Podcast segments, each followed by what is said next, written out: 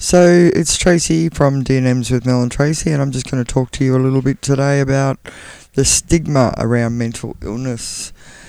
So stigma is can be harmful.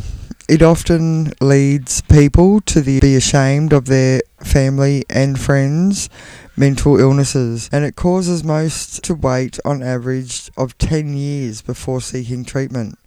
The impact of waiting to seek treatment can include a loss of employment and income. The highest dropout rates are among youth with a mental illness. People with an untreated mental illness end up in our criminal justice system. And last year, more than 700 people died by suicide. It's upsetting that there are so many negative thoughts surrounding mental illnesses, especially as we begin to learn more about it.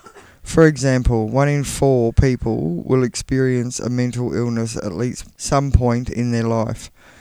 About one in ten people will experience a more serious mental illness, such as schizophrenia or bipolar disorder. It's okay because it's a medical illness, not a character flaw. Mental illnesses disrupt a person's thinking, feelings, mood, ability to relate to others, and daily functioning.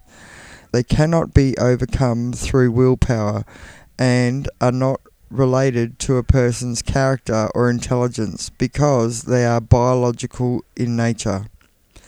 Mental illnesses are biological conditions that can be treated, just like other illnesses such as diabetes. So, common mental illnesses and their symptoms depression. Beyond feeling sad or blue, symptoms last for more than two weeks and include sad or irritable moods, changes in appetite, sleep, energy, ability to concentrate and remember, lack of interest in usual activities, and decreased ability to experience pleasure. Bipolar disorder. In addition to all those feelings that you get in depression, you can also include mania, such as unpredictable behaviour, grandiose ideas, spending sprees, decreased need for sleep, more talkative, racing thoughts, distractible, and risk taking.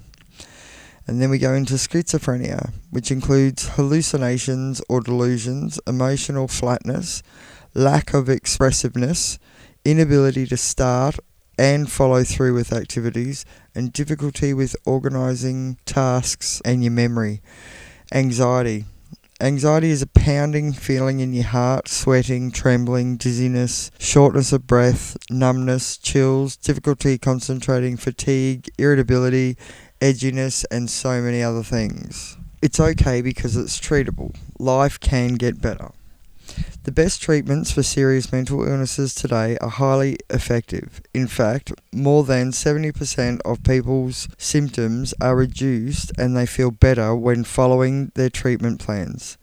However, most people live with their symptoms on average of about 10 years before seeking treatment, largely due to the stigma, and more than 60% of people don't receive treatment ever.